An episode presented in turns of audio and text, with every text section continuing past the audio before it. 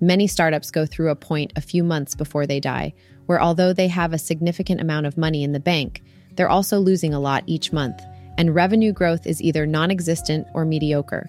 The company has, say, six months of runway, or to put it more brutally, six months before they're out of business. They expect to avoid that by raising more from investors. That last sentence is the fatal one. There may be nothing founders are so prone to delude themselves about as how interested investors will be in giving them additional funding. It's hard to convince investors the first time, too, but founders expect that. What bites them the second time is a confluence of three forces. One, the company is spending more now than it did the first time it raised money. Two, investors have much higher standards for companies that have already raised money. Three, the company is now starting to read as a failure. The first time it raised money, it was neither a success nor a failure. It was too early to ask.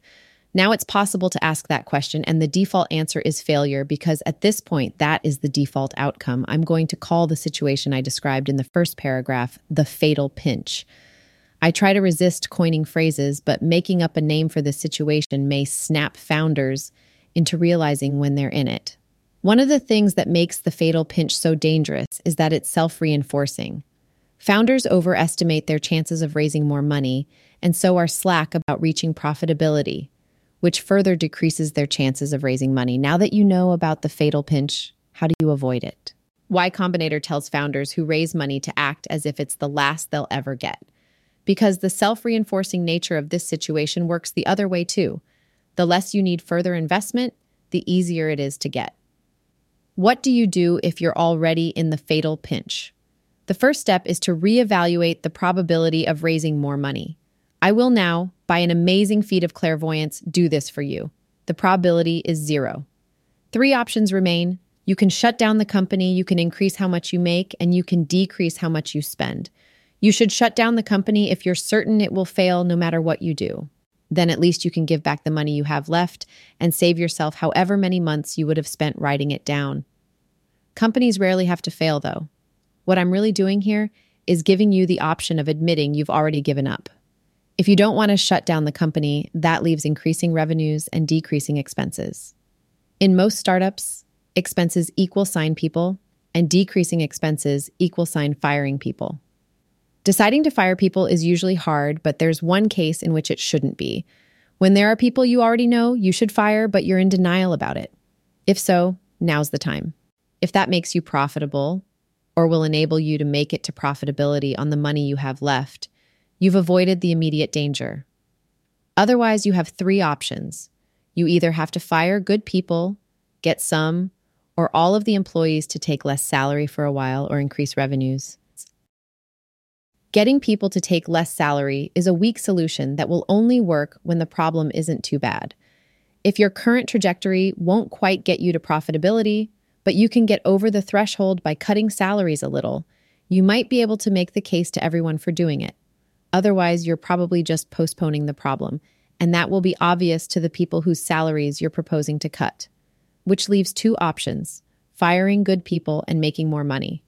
While trying to balance them, keep in mind the eventual goal to be a successful product company in the sense of having a single thing lots of people use. You should lean more toward firing people if the source of your trouble is overhiring. If you went out and hired 15 people before you even knew what you were building, you've created a broken company. You need to figure out what you're building, and it will probably be easier to do that with a handful of people than 15. Plus, those 15 people might not even be the ones you need for whatever you end up building. So, the solution may be to shrink and then figure out what direction to grow in.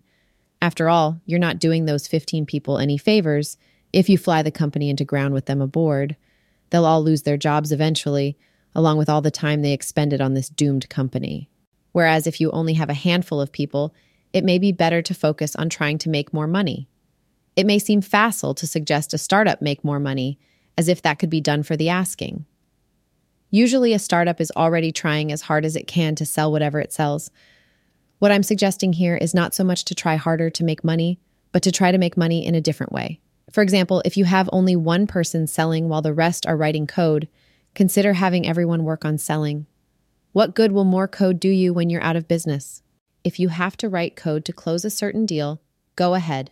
That follows from everyone working on selling, but only work on whatever will get you the most revenue the soonest.